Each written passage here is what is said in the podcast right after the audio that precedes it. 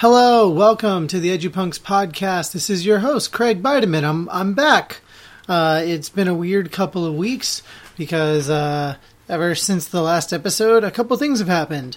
I was hit by a car while riding my bike home from work one night and almost died, which is pretty intense to kind of look at life in a very weird way, having almost died, because everything has been like a little bit brighter lately.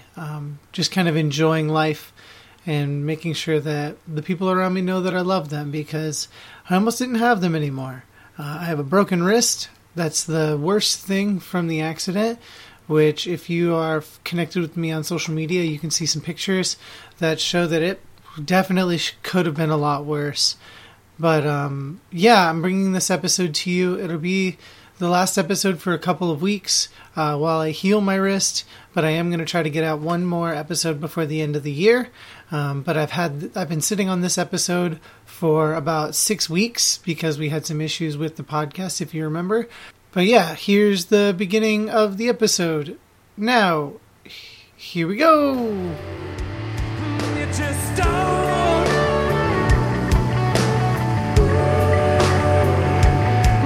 Just don't.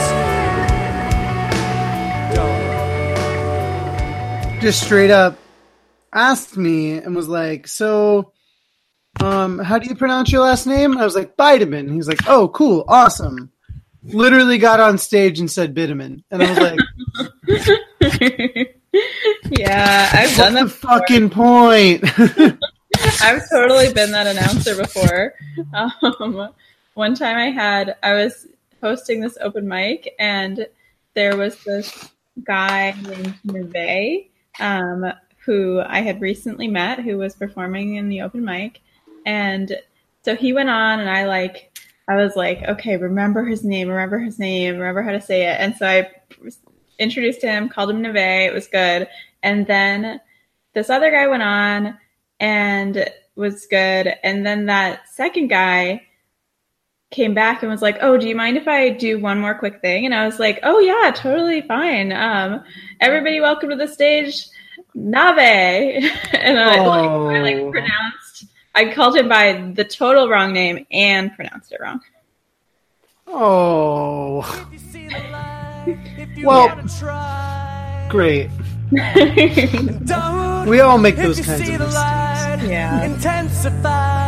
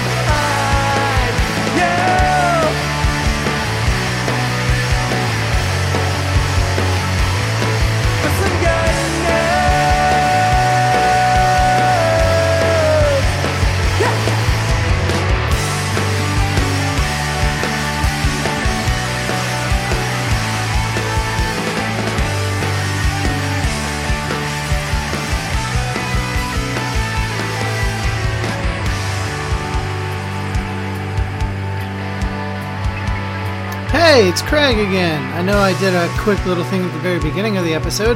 That's just to give you a little heads up about what's going on in my life before getting into this episode, which was recorded 6 weeks ago. So it's been a minute, but I was supposed to post about a month ago because of errors with the podcast and whatnot. Here we are. So yeah, just a little bit of different context before we get into this conversation with Nicole Mazzeo, who runs Pleasure Pie, which is a DIY sex education organization that specializes in zines, stickers, all sorts of promotional stuff, just to kind of destigmatize sex, sex positivity, sex work, and all things therein. It's a very fun conversation with Nicole, who is in the Netherlands of all places. So this was our second second international conversation of the year, and we've only met once, which was at like a small conference, and only got to talk for a little bit, but I have kept up with Pleasure Pie ever since. I love all of the work that they do, so please make sure that when you are done with this episode, you go back and you check out everything that Pleasure Pie does, because it's all great, and I have a bunch of their stickers and pins and stuff. Yeah. This week, you're also going to hear tunes from the band Typesetter, who recently put out an album through 6131 Records. Our good friends over at 6131, if you remember, a couple weeks ago, we put out that episode with Max Seal. Very great conversation with Francesca. If you want to support another 6131 band, here you go. Go to typesetter.bandcamp.com or 6131records.com. Get a copy of the album. Get a digital copy. Whatever you like to, however you like to listen to music. That's how you can do it. Typesetter, Nothing Blues is the name of the album. We're going to listen to it a whole bunch throughout the episode. This is our first episode as a member of the ConnectEDU Network. So this episode is brought to you by the ConnectEDU Network. The ConnectEDU Network specializes in podcasts that are focused on education, the education world, higher education, everything therein as well. But I, kind of blur those lines between traditional education and music and scene stuff. So I'm excited to bring a different perspective to the incredible slew of episodes that are put out every week by all those amazing podcasts and podcasters. So this is really cool. We're like a part of a thing now, and I hope folks who are coming into this episode as one of their early episodes listening to the EduPunks podcast, I hope you stick around. It's a little bit more, these parts are a little bit more chilled out right now because, I was hit by a car. So I'm chilling out a little bit. I'm taking it a little bit easier. And yeah, it might be a minute before another episode comes out, but there are like 50 some other episodes for you to listen to. Go back and listen to my great conversation with Nick Bates, or Katie's conversation with Lauren Cashin, or my conversation with Julian Baker, or our conversation with Katie's former journalism professor, Vince Philock. Like, there's so many great conversations that you can go listen to. Michi Tassi, a great episode that a lot of people have said is one of their favorites as well. So you can listen to so many things before we come back. I might have another one before the end of the year, but if not, I'll see you in January. But, there's a whole episode to listen to now. So let's get to that. Here is Nicole Mazzeo, the conversation with Nicole Mazzeo.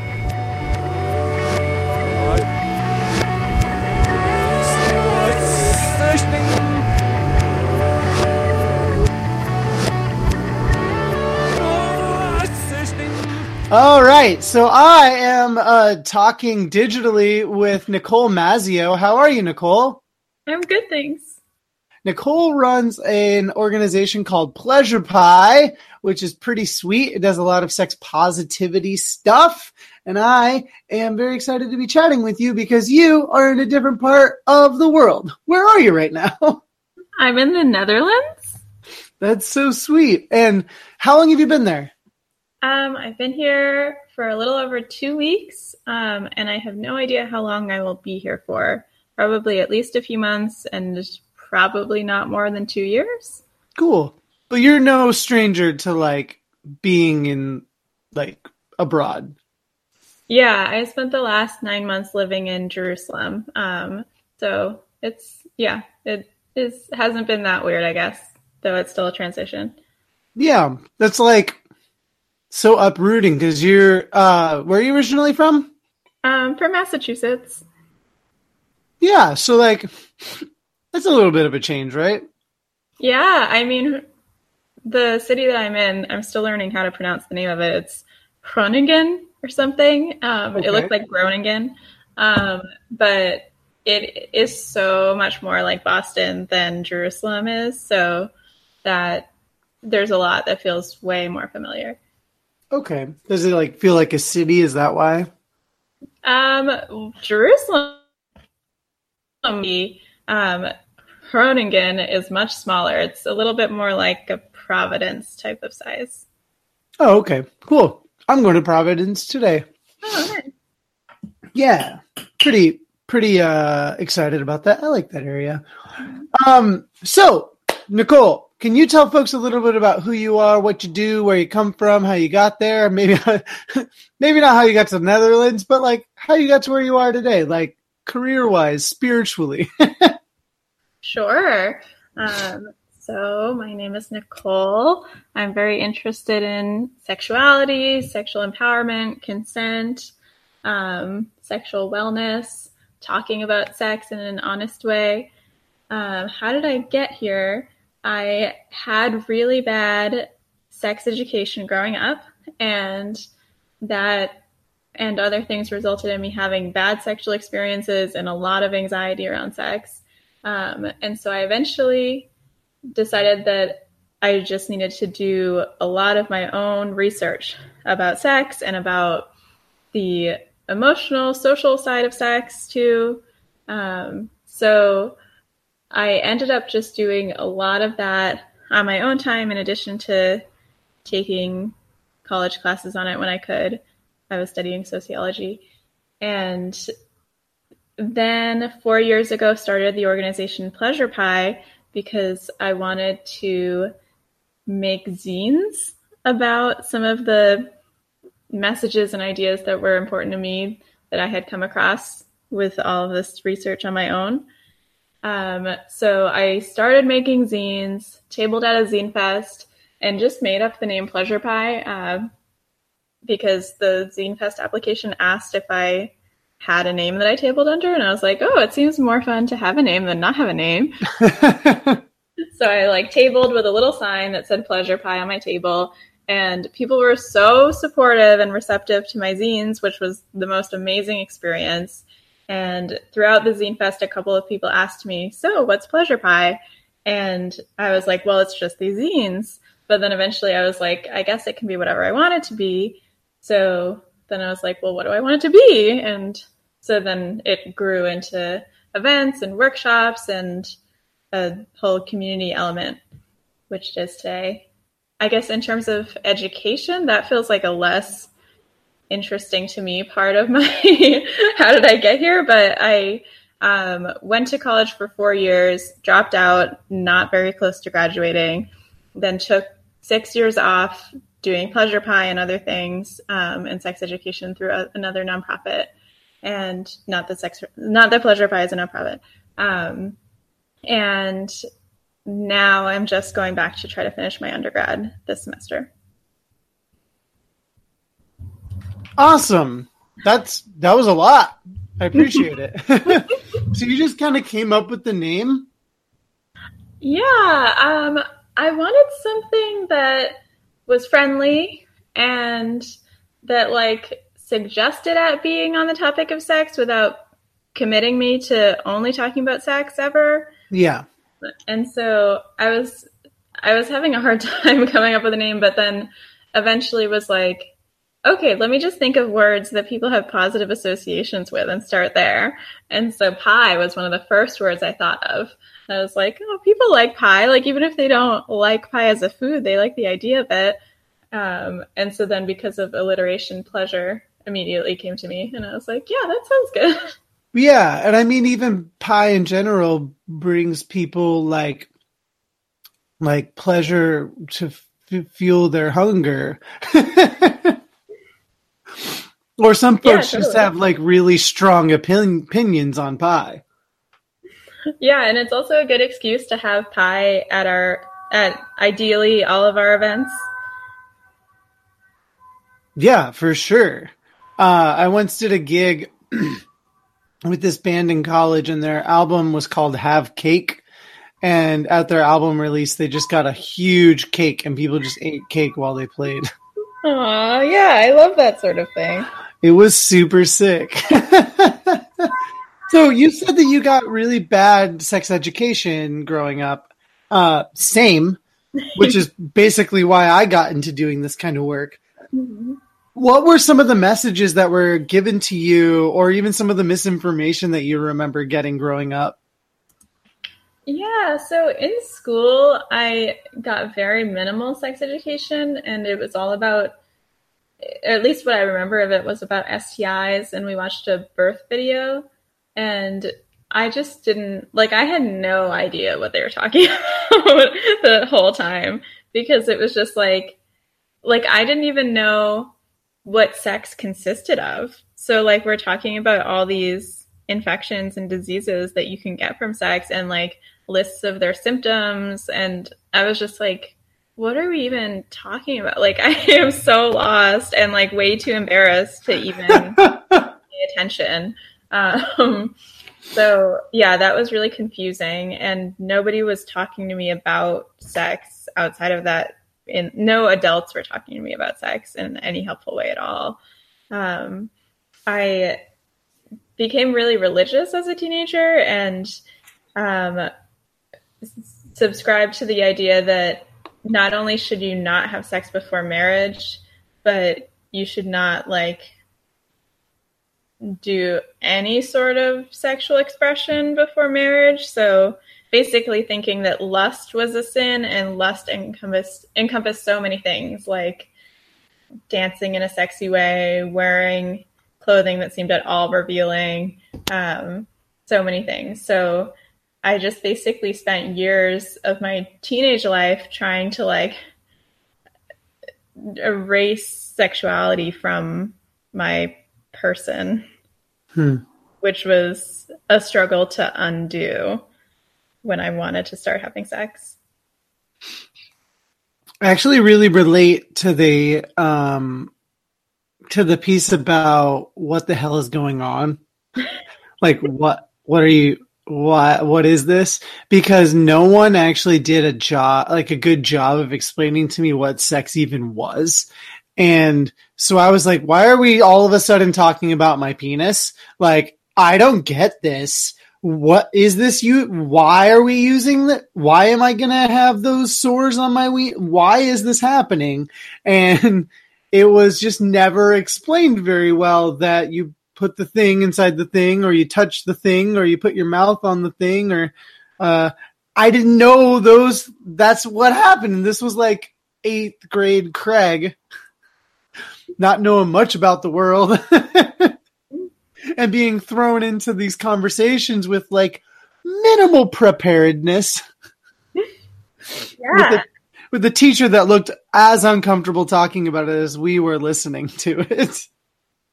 Yeah, absolutely. That is very much like my experience. For me, I was, like, extremely curious about what sex was, and wanted to have those conversations, but was way too embarrassed to initiate them. Oh, 100%. I feel like I had a similar curiosity, but I still didn't know what it consisted of. And I think my first little, like, foray into understanding what sex is, or sex was when my friends started talking about masturbation. Mm-hmm. And I tell this story a lot, and it's like a whole thing that I do to start a lot of my sex talks, because I think it's really important to, like, lighten the mood about sex and show that, like, even someone who's super confident talking about this stuff now believed some stuff that I probably shouldn't have back in the day. And it's all because of, like, my brother told me the wrong information all the time, but just to fuck with me. Oh my God. And so when I was figuring out what masturbation was, I actually went to him and I was like, Hey, Brian, what is masturbation? And without skipping a beat, he goes, oh, that's when you put your finger in your butt. Which, like, I didn't know was even a thing you could do. Yeah. And then I ended up trying it and really liking it.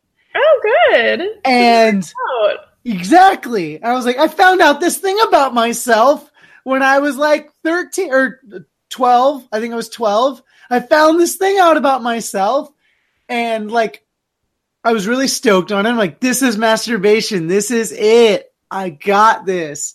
And then when I went to school and brought it up, It was really awkward when I was explained to me like what it actually was, and I was still just like, oh well, I still like the other thing too.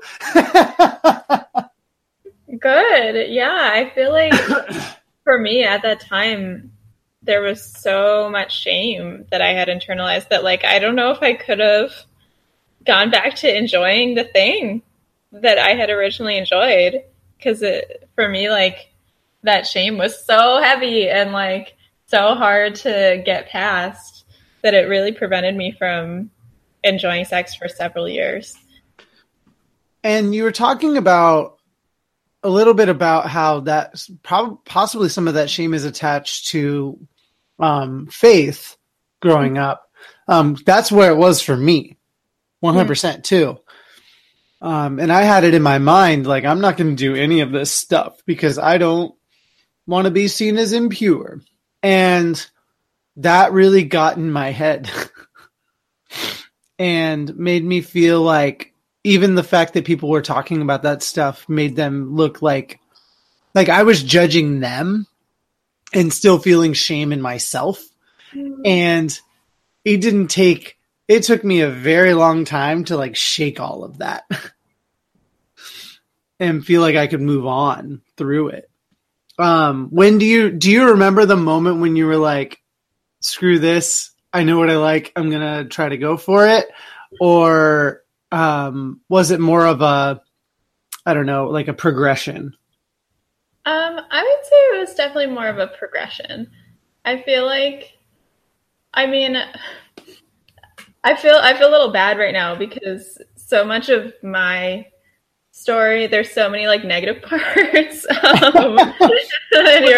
that's not atypical, I don't think. Yeah, I'm sure you're right. Yeah, so like for me, when I started having sex, it was because of being coerced into it.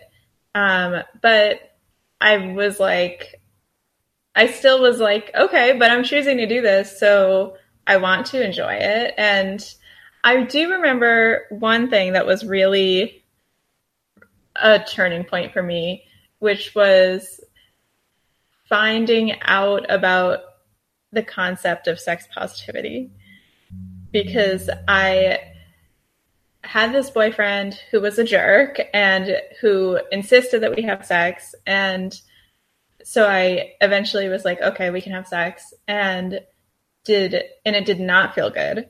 And I was like, wow, I need to deal with all of the hangups that I have about this if I'm going to ever enjoy it. And I want to enjoy it. And so I started reading about it a lot.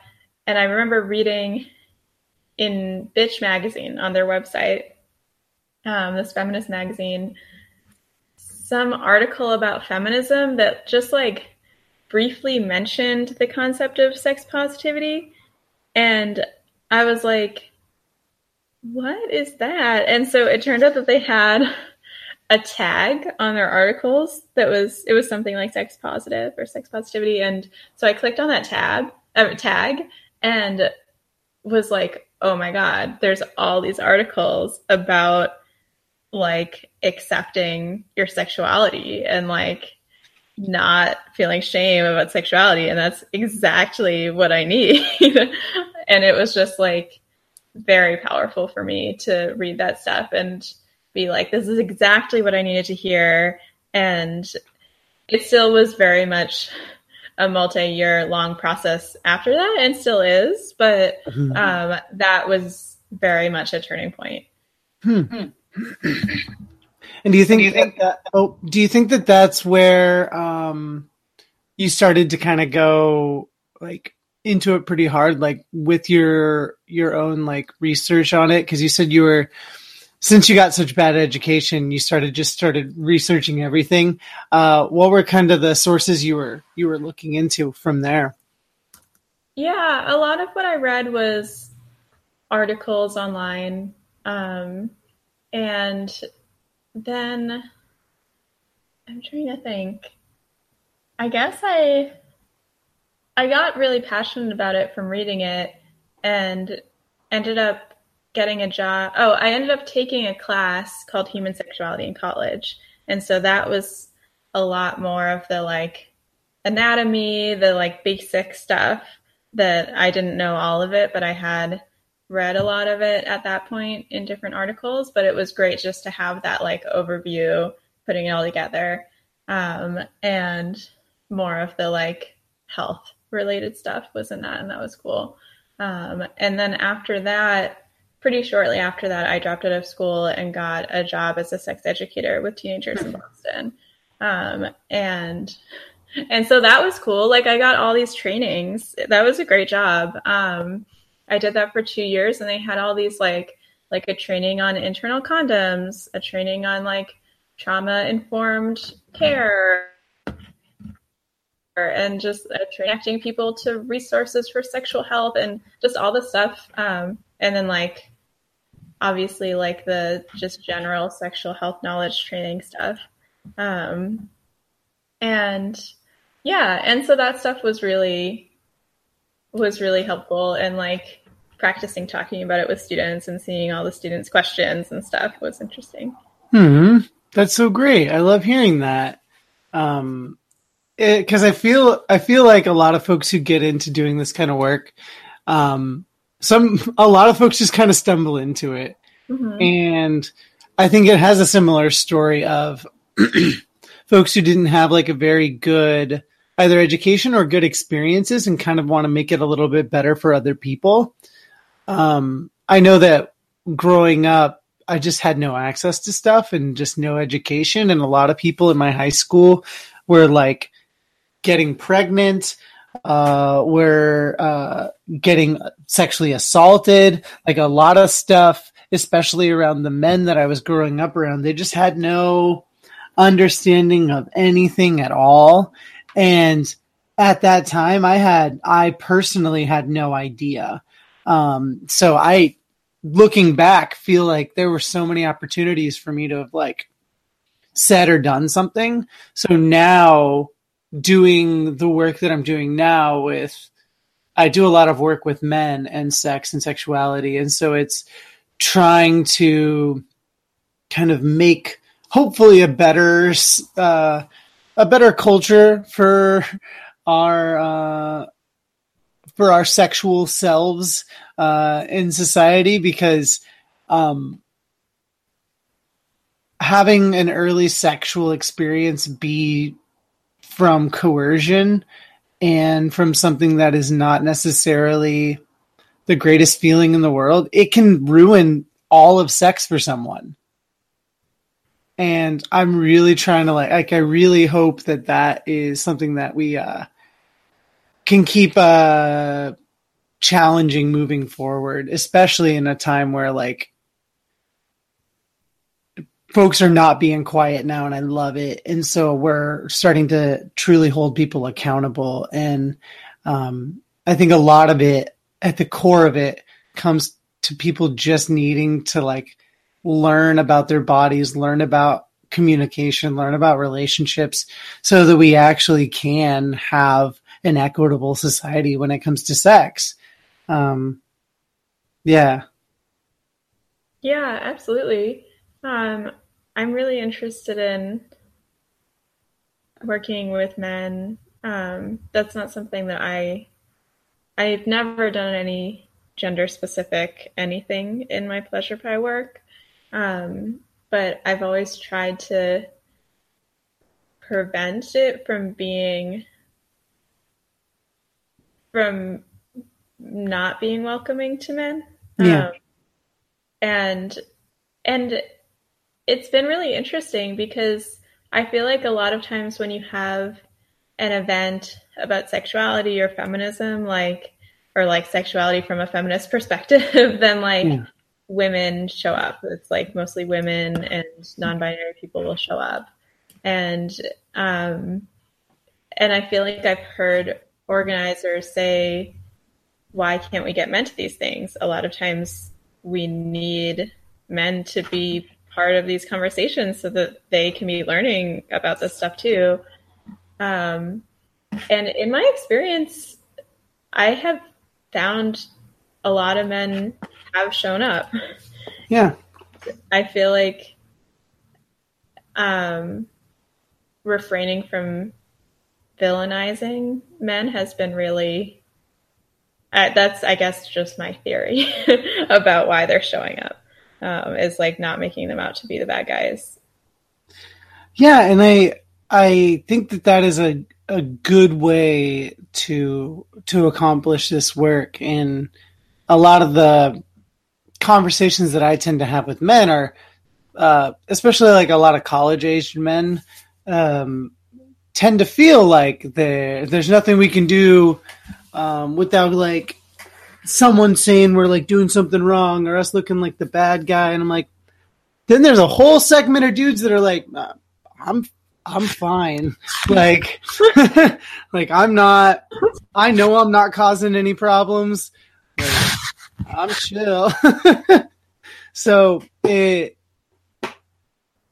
think there's no, I don't know, from the perspective of a dude, it can be hard to hear some of the things that I hear men say to other men in confidence and still feel like there's a whole lot of progression being made, in terms of like, views on women or whichever. And it really like makes me hope that some of the work that like you're doing, some of the work that I'm doing, some of the work that a bunch of my other sex educator friends are doing is like really open the lines of like a good, solid conversation with folks. Like right now I'm working with athletes at my college and that's hard. And, so I'm really like having to have a lot of patience and a lot of grace for a lot of people who are still just trying to learn. And like, that's really at the core of it, is trying to show that patience, show that we can really do good work if we are patient with each other around these topics, because forever, like we have been basically taught to like sex is this demonized thing that should make us feel bad. But in the end, like, sex like almost drives everything in our culture. Yeah. Yeah. So it's like a hard thing for me to like reconcile sometimes, but I don't know. Meh. Yeah. Like sometimes I have like probably a overly optimistic view of men, because I like tend to feel more comfortable around men than women usually, mm-hmm. off the, like, initially at least. Yeah. Well, that's great to hear. Like, honestly, that's amazing to hear. Because I struggle even with my own manhood sometimes. And once I stopped hiding my own queerness is when I really started to, like, feel like I can actually be myself and actually be myself around other men that would have normally, like, shunned me. But I love hearing that. Can you expand a little bit more on that? Well, it might also be to some extent the flip of what you're saying. Like for me as a queer woman, I think I tend to be shy around women. But I also feel like, I don't know, like it's hard to really pin down what is masculinity and what are men like on average, you know? Yeah. But I don't know, I think probably a lot of it is being queer and feeling like men are less likely to be weirded out by my sexuality than women. I guess if about my sexuality potentially being aimed at them than women. So that is, I think, a huge piece that makes me feel more comfortable.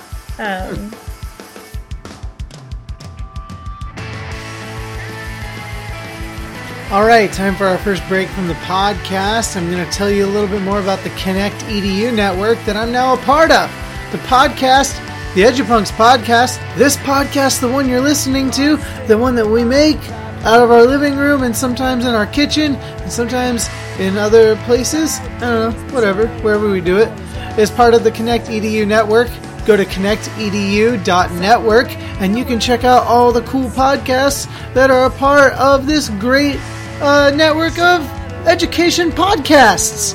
If you didn't, put the make your own connections, the connect, it's like connected you, like connected university, connect edu, it's like connected you. I hope you got it. I got it. Double entendre. Hey! But you can check out Advancement Legends podcast with Ryan Catherwood. You can check out the Enrollment Growth University podcast. You can check out Hashtag Higher Ed. You can check out Higher Ed Social. You can check out the podcast led by Josie Alquist called Josie and the Podcast. You can also check out Resilient Campus podcast, as well as the one that Dustin Ramsdale runs called The Higher Ed Geek. We had him on a couple weeks ago, which is pretty sweet. He asked me to join the network shortly thereafter, and I was pretty excited about it. Very cool connection. Again, go to connectedu.network to find a whole bunch more nerdy education podcasts. And now let's get back to this conversation.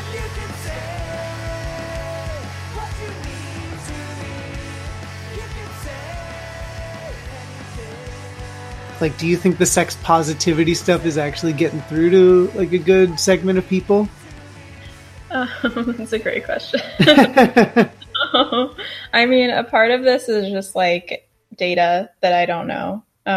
So I can't speak to that. But, like, just from my personal interacting with people, I do feel like a lot of people that I know, a lot of people that I meet in life tend to have some basic knowledge of feminism being a thing, sex positivity being like a thing to a lesser extent, mm-hmm. Like maybe a lesser extent of knowledge about that.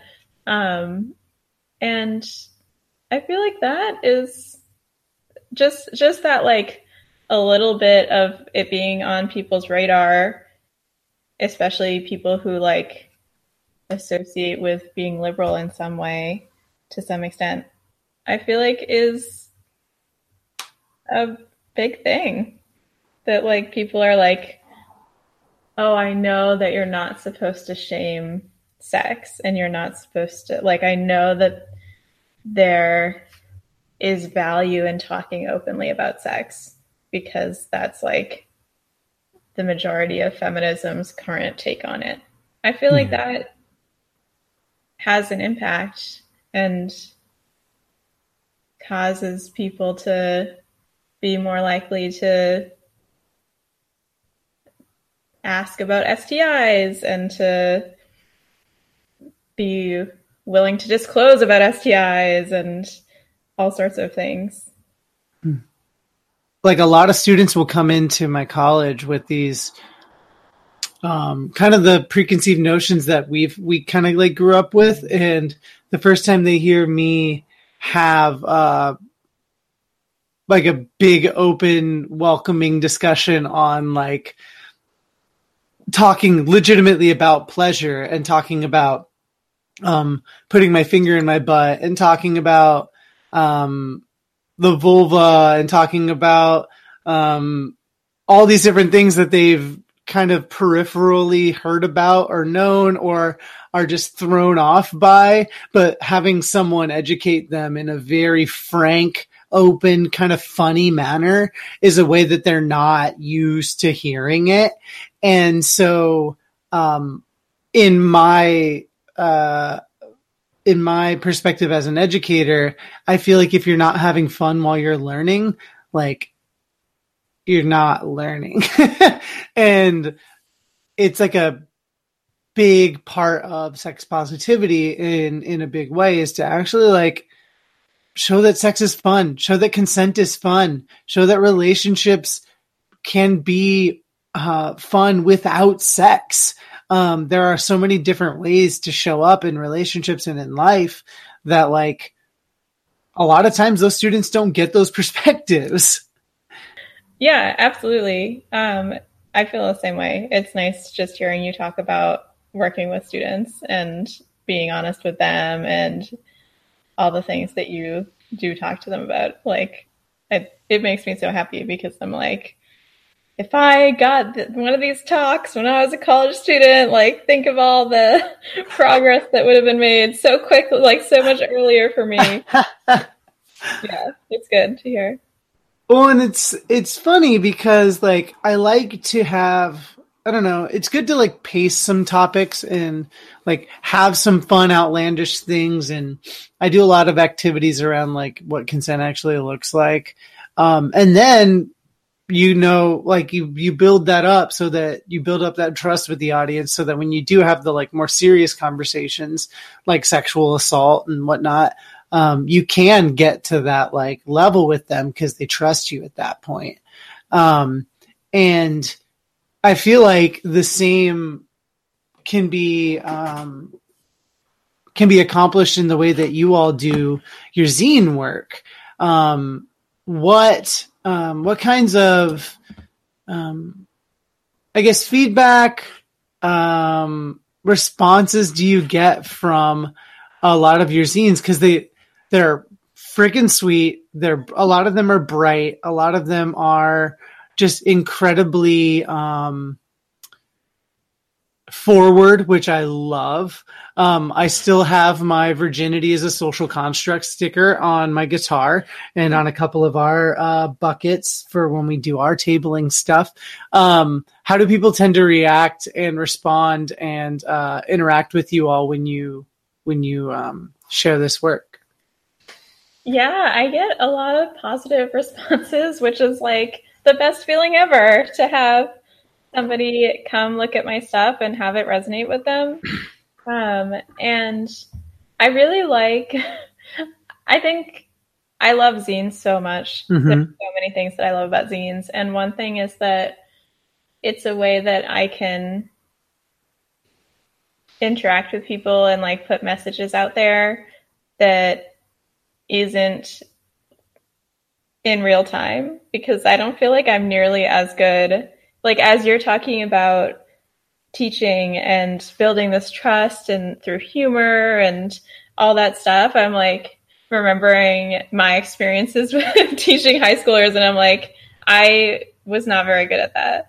And for me, zines are a way that people can, that I can, like, say a lot that, and, like, think it through in the time that it takes me to think stuff through, because I don't think I'm as good out loud. And yeah, so it's, like, such an amazing thing to be able to, I guess, basically, I feel like when I'm tabling or something, when I, like, have my zines and people read through them at my table, it is awesome, because it's like, please read my work rather than talking to, like, yes, talk to me, like, yes, I want to be friendly and I'm interested in talking to people, but, like, if you want to hear what I think about sexuality, like, my favorite thing for you to do is read my zines, because they're better than talking for me. And yeah, and I get a lot of positive responses. I think people really like the honesty. Like, I try not to censor the stuff that's super embarrassing. Like, yeah, what you're talking about with the finger and butt story, like, that at the time would have been really embarrassing. And yeah, so just trying to be like, you know what, a lot of times I'll, like, have zines with multiple authors, and maybe I'll just make mine anonymous or something. But then it can be, like, as honest as I want. And if my parents sometimes see it, then, like, it's no big deal because it doesn't have my name on it. But yeah, that is something that I really like, being able to have zines be super uncensored and be able to just, like, put nudity in there and put graphic descriptions in there, not just for the sake of, like, being shocking, but for the sake of being like, this is just a part of life and it doesn't need to be erased all the time or hidden all the time. Yeah, and I feel the more we normalize these things, the better. Like, mm-hmm. It's like the conversation on mental health. the more we talk about it, the more we normalize the way that we can feel like we're not alone in some of our feelings, in some of our beliefs, and in some of our experiences. We're going to be able to talk about these in a more frank, honest manner inherently. Like, it will be like second nature at some point. And that's why, like, I hardly mince any words when I talk with students about this stuff, because I feel like meeting them where they are, in knowing that even this generation of college students right now is very, they're very in touch with their gender, their identities, their sexual orientations. A lot of folks are figuring that out and being very open with it right now. And I have a lot. I have a lot to thank Tumblr for that. But for real, it's nice to, especially, like, I feel very thankful where I work, where I can have those frank kind of conversations, and no one really bats an eye at it. And being able to, even if I have to use the language they're using, like calling a penis a dick or balls or tits, like, just so it actually resonates with them, and so they can actually have the conversation, even if it's at their level, I can then hopefully bring them to a different level. And even if I don't, as long as we're having the conversations, I think it's better, because I'd rather know that they're at least having that conversation with me, or they're at least having it with each other. Like, we've planted seeds, and that's really all I want, is to plant seeds so we can have them helping each other out along the way. And I think that goes a long way. Yeah. I very much believe in the power of planting seeds in education and activism. I feel like there's often this desire to come away from any interaction with the other person being like, oh, I get it now. The thing that you're saying is right. And, like, consent is the most important thing. And there's nothing wrong with being gay and all this stuff. And, like, all bodies are beautiful and all penis sizes are beautiful and all that. And of course I want that. But, like, I also think that it's so powerful just to plant a seed and not force it on people, and to let them, like, think about it over the course of years or whatever it takes, and just be like one of many messages that they're receiving, and make sure that they're not exclusively receiving harmful sexist messages. Like, it's surprising, honestly, how much those little seeds can go a long way with students, or just anyone in general. Like, I love to talk about virginity with students, because I feel like deep down a lot of them are, like, a lot of students and just a lot of people in general really obsess over it, and it being this thing. I don't know where this is coming from. I'm sorry. I feel like a lot of people obsess over it, and I feel like it also comes from a place of social pressure to have this, like, thing to check off your list, like your experience list, like, had sex, now I'm a boss, like, but deep down, I think one of the better things for folks and their development, and even just their overall existence in the world, is to just, like, take themselves away from the value that is perceived on virginity, and just live your life. And if you become a more experienced sexual person, you become a more experienced sexual person. Cool. Like, that's great. And at the same time, I know a lot of folks go into college, especially feeling like, oh, I need to lose my virginity. I need to, like, do this thing.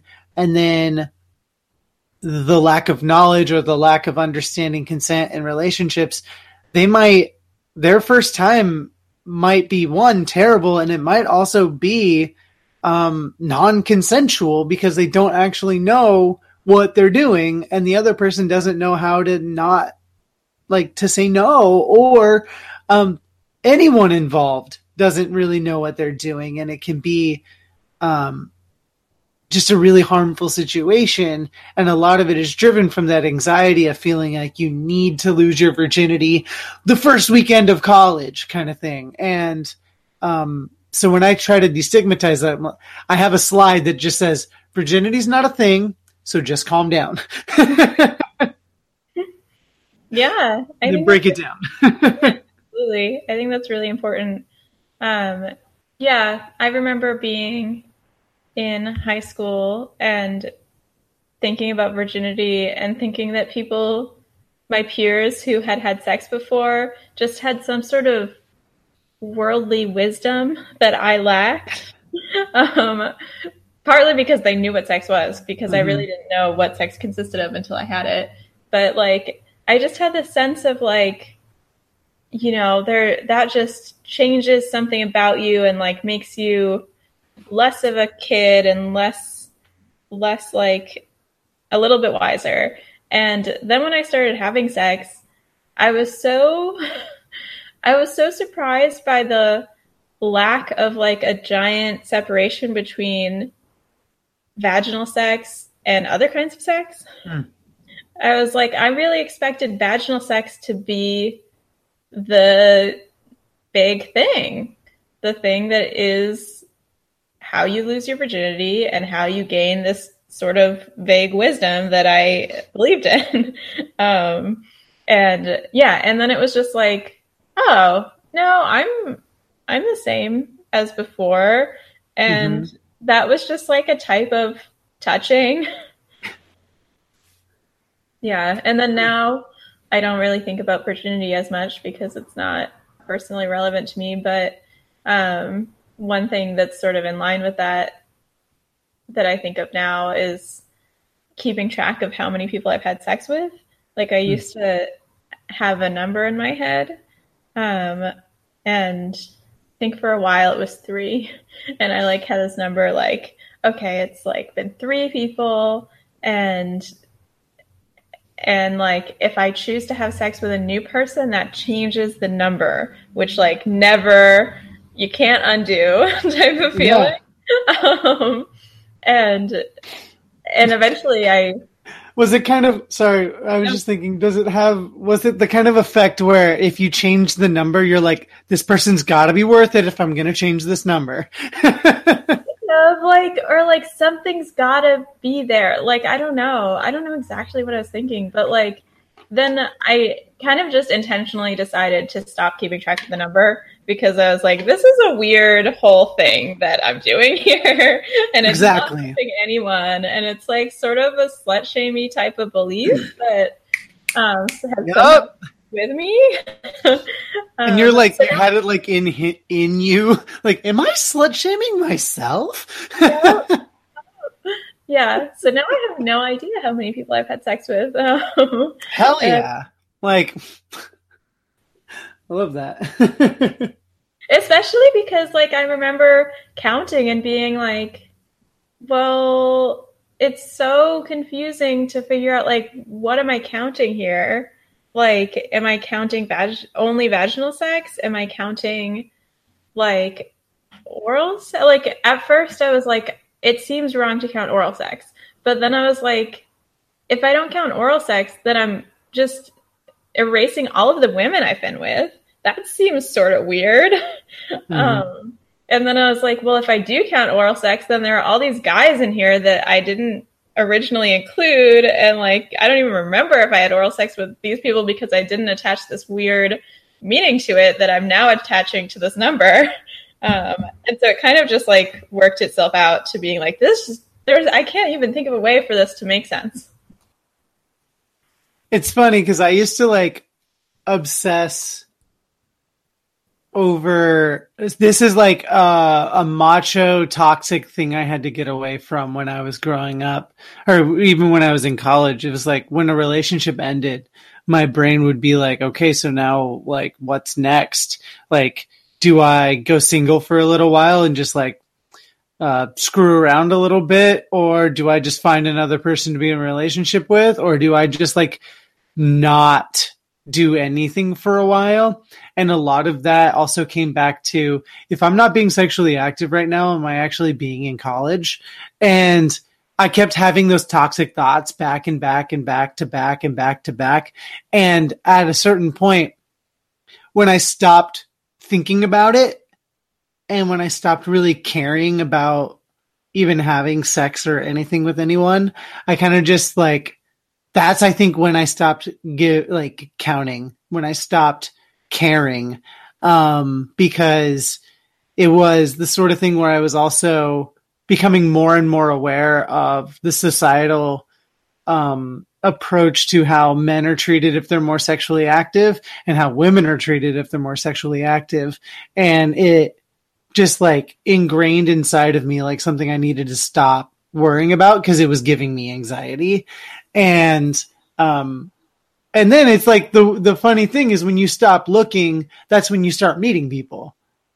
Because I've definitely had those moments where like, I'm swearing off this. I'm not going to date anyone. I'm just going to be with myself. And then like 2 weeks later, you're like, this person's so great and I can't imagine not being around them. Yeah. Yeah, absolutely. It's a lot easier to meet people if you're just looking for like meeting people for nice reasons rather than like filling voids of your self-esteem type reasons. Yes. And that is like one of the things that I really, really, really had to like get away from. And cause like my self-esteem growing up was terrible. And I think a lot of times I was really struggling with that. And I see a lot of folks in college struggling with it too.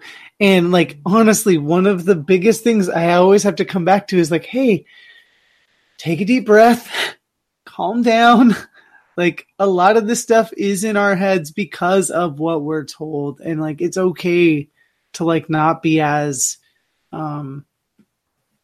experienced or involved in sex. Like you don't, it's not some, not a pressure you need to put on yourself.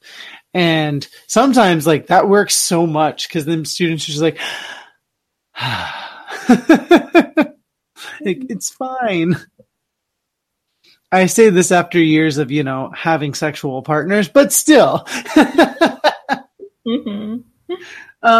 Kind of like before we get to like a final segment that I like to do, the lightning round, where I just ask you questions about yourself. Can you, throughout the years that you've been doing this, what, 4 years you said? Yeah. Over the last 4 years, what would you say is, like really something that has stood out to you the most when people come talk to you? And when people ask for your zines or buy your zines, what is one of the things that really stands out to you that is like rewarding about your work, other than folks thinking that they're kick-ass? Oh, that's such a nice question. I think the thing that stands out to me is that it shows people that I'm willing to, that I'm interested in listening about their experiences with sexuality and sex education, because people, now that I make these zines and have this like public, I don't want to say persona because it's not like I'm like a famous personality, but like... Oh, that's why you had to move to the Netherlands, isn't it? From the paparazzi. No, just have this public face of like being like, Pleasure Pie is my organization and this is what I do. Now so many people who I meet through Pleasure Pie or otherwise, and like even just people I meet randomly and tell them that I do sex ed, I'm constantly hearing their stories of sex education when they were younger. And that's fascinating. Like that for me is awesome because it's sort of like an instant way to talk about something that I'm really interested in. And it's so nice because so many people haven't talked about it maybe to anyone or in many years. And it's so nice to be a part of processing that stuff and just to have it like out there publicly that I am happy to hear about that stuff. Mm. That's so great. Cause like, I'm sure that for some of those folks, they've probably felt like they didn't have anyone to talk to about that stuff. Mm-hmm. It reminds me of like, we table for sexual assault prevention at concerts, and a lot of times people will come up to our table and just be like, I've been going to gigs for like 15 years, and this is the first time I've ever seen someone speaking up or speaking out against sexual violence at concerts. And it's awesome. And I love hearing that. And it's super rewarding. And it's really funny because then people ask like, why do you have condoms at the table? Why do you have tampons and pads at the table? Why do you have lube here? I'm like, well, I'm also a sex educator. So this is like, very much ingrained in my life. And so, and I feel like a lot of this stuff really, really ties together. So it's, I think it's also showing in our culture how we're able to take our interests and turn them into, I mean, we're like the generation of side gigs, right?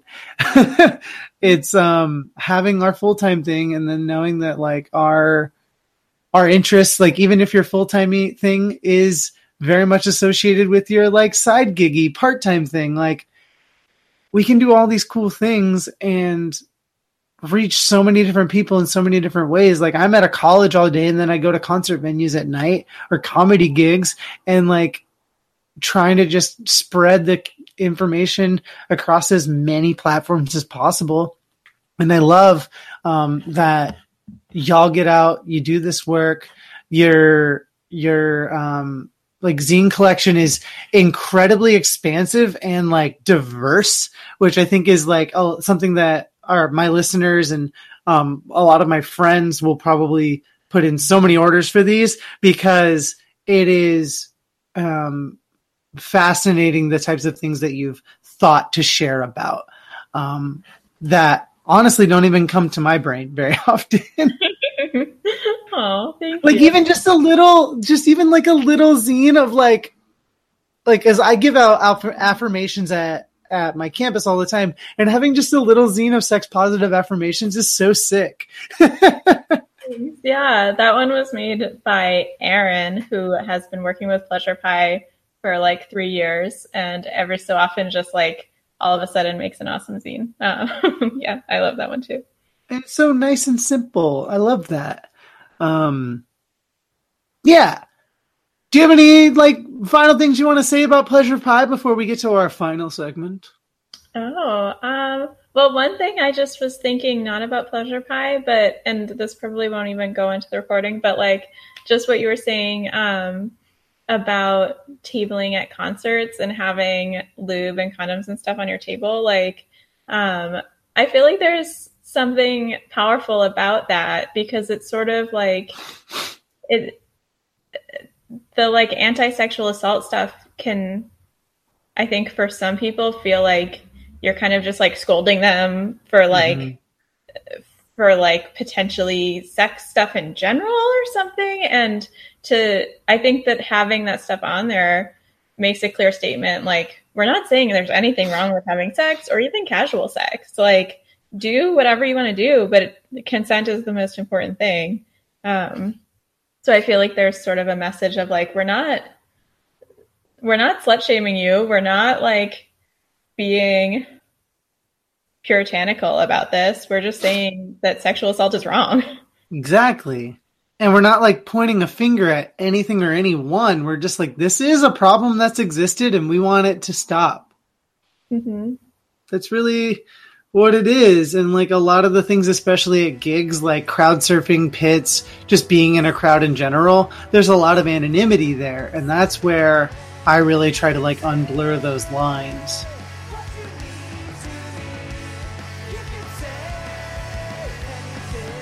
All right, it's time for the music break portion of the podcast. Excited to bring you tunes from the new Typesetter album. It is called Nothing Blues. It is out now through our friends at 6131 Records. It's a very great album. Lots of fun ska-y moments. I like to call it ska just because there are horns, just to kind of like mess with people. But there's a lot of good horns in it. There's a lot of good emo-y, twangy bits, a lot of great guitar work. And for real, if you've liked anything that 61301 has been putting out lately, or if you like really any band in the realm of like Free Throw, Tiny Moving Parts, what else, like Mom Jeans, bands in that realm, you'll probably dig this. You'll probably think it's pretty great. I'm going to play you the tune Monogamy 1, Gliss Happening, right now. And if you like it, go to typesetter.bandcamp.com, go to 6131records.com, get yourself a cassette or a record or digital copy, whatever, you know, works for you, whatever you want to listen to. But for right now, we're going to listen to the song Monogamy 1, in parentheses, Gliss Happening, by Typesetter.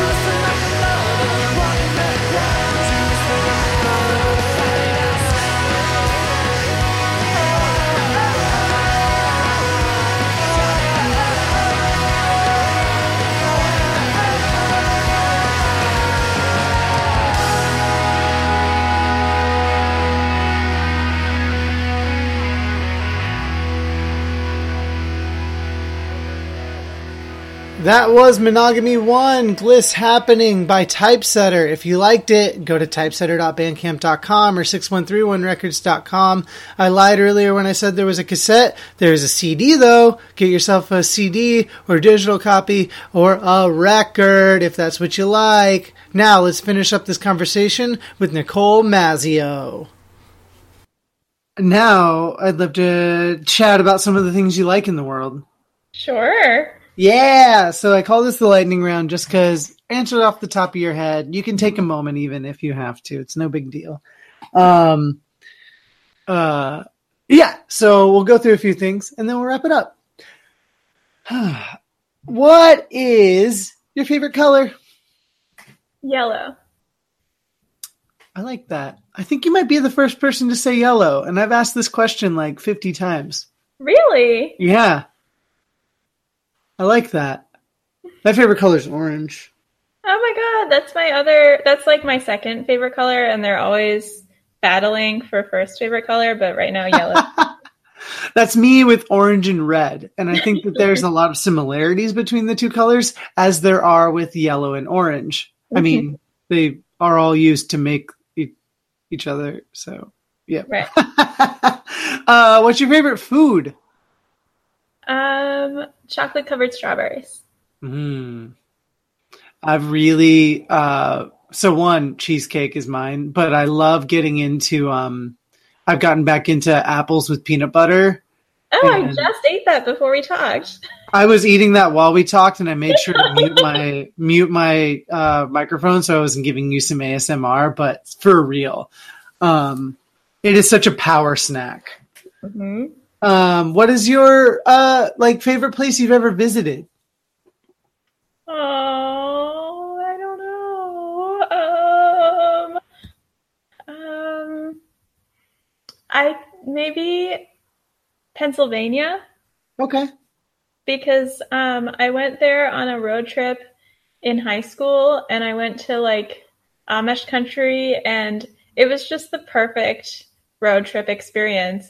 I stayed with my best friend at a couple of bed and breakfasts, and it just felt like the whole time we were surrounded by like big open sunny fields and puppies and kittens and fresh baked pies. That's so wonderful. I can I was basically watching that movie in my brain as you spoke. What about your favorite food? Oh, I already asked you that. Oh my gosh. I literally just said that. I was like, I'll be honest. It's because I keep looking at the icon, the Pleasure Pie icon, and it keeps throwing me off because now I want pie.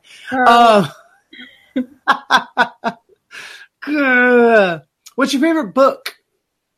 Oh, or even like something you've read recently that you liked. I think maybe my favorite book is Blankets, a graphic novel about a teenage boy and his romantic relationship, and it felt very, very real to me. Mm. But I also really like The Diary of a Young Girl by Anne Frank. Oh, okay, cool. What about a movie? Do you have a favorite movie? That one is so hard because my taste in movies changes so much, and I can never remember them. But let me think. I really liked Her. Yeah, that was a good one. That one was like right before we started doing all the Black Mirror stuff, like hardcore. Mm-hmm. That was one that messed me up. Oh, maybe I'll change it, though, to Ghost World. I feel like that's more of a long-term favorite movie for me. Okay. What about, a favorite band or music that you like? My favorite band is The Talking Heads. Okay. Classic. Recently, I've been really into Jungle Pussy. I have not heard of that, but I love the name. You should definitely listen to Pop For You. Okay, I'll check that out. That sounds great. Do you have a favorite show you're watching, like TV or anything like that? Yeah. With all your time in the Netherlands right now? I've gotten really into TV, actually, since I moved to Jerusalem, because my partner, who I moved to both these places with, is really into TV. And I've never really been that into it before. But my favorite, let me just think for a second, because I know the answer is in there, but all I'm thinking about is what I'm watching right now, which I like, but it's not my favorite. Favorite is I totally know that I had one that I was like, oh, I know, Please Like Me. I don't know if I know that one. It's a show about a guy living in Australia. In the first episode, he kind of starts admitting to himself that he's gay, and his girlfriend breaks up with him. And it's just like him and his friends and his dog, who is his dog in real life. And so their chemistry is great. And and like, I think that sort of like what I said about Blankets, it's just that the characters are so real, and even the settings, the sets are so much like apartments that I've been in, like my friends' apartments. It's so, it feels so well done in a realistic way. Oh, that's awesome. I'm going to check that out. I just did a quick search for it. That sounds super cool. Yeah. Cool. I don't know if I said it's in Australia. And it's not, I recently was very sad to find it's not on Netflix in the US. Bummer. It might be elsewhere in the US. I might be able to find it some way. Yeah. I'm pretty crafty with internet. Cool.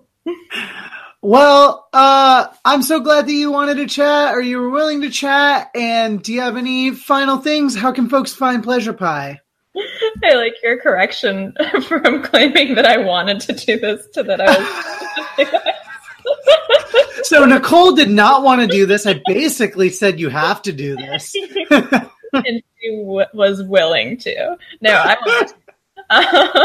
Well, I mean, because I tend to reach out to people that I don't know, I really love the work that you all do, but I think we met once at a gig or something, and that was the only interaction we've had. But I've been following Pleasure Pie ever since, and I was just hey, I'd really love to talk about sex positivity and Pleasure Pie on my podcast, please. That's so nice.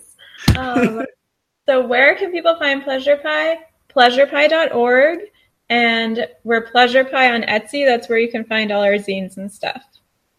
Sweet. Thank you so much for being willing to chat. And hopefully when you come back to Boston, we can hang out. Yeah, that would be great. It was really nice talking with you. Yeah, thank you so much. Have a good rest of your day. Thanks, you too. Good luck with the tattoo. Hey, thanks. Bye. Bye. All right, better late than never. Really glad to have had that conversation with Nicole weeks ago. It was really nice going back through it and reliving the conversation as I was editing it all together. Very, very, very thankful for her taking some time out of her life overseas to hang out with me and chat with me about all things sex education and DIY zine creation, all that fun stuff. Go to pleasurepie.org. If you'd like to learn more about their organization, their projects, all the sexual health education stuff that they're doing, you can go to their Etsy shop, which is etsy.com/shop/pleasurepie, and get all sorts of cool pins, postcards, stickers, zines, all that fun stuff. There's so much great information that you can get from them on their website. Please go and support Nicole and her entire organization. You heard tunes from the band Typesetter this week. Their new album, Nothing Blues, is out on 6131 Records. Go to 6131records.com or typesetter.bandcamp.com and get yourself a digital copy or physical copy today. Also, big thanks to ConnectEDU Network. Go to connectedu.network to learn more about all the great podcasts and higher education opportunities and information that you can learn just from going to that site and just from listening to our podcasts. Very glad to be a member of the ConnectEDU Network. So you'll be hearing about that basically every single episode now. Hooray! We sold out! Well, not really, because I'm not getting any money, but whatever. It's fine. We're still going to keep doing things the way we're doing. And that said, like I said earlier, we might not have episodes as consistently coming toward the end of the year, but my hope is to do at least one more before the end of the year, and then once my wrist is healed and once we're into January, to hit you with a whole bunch of conversations. But that's all I got for now. Katie, you got anything to add? Nope. All right, well, we're gonna go relax now. and let's get to work.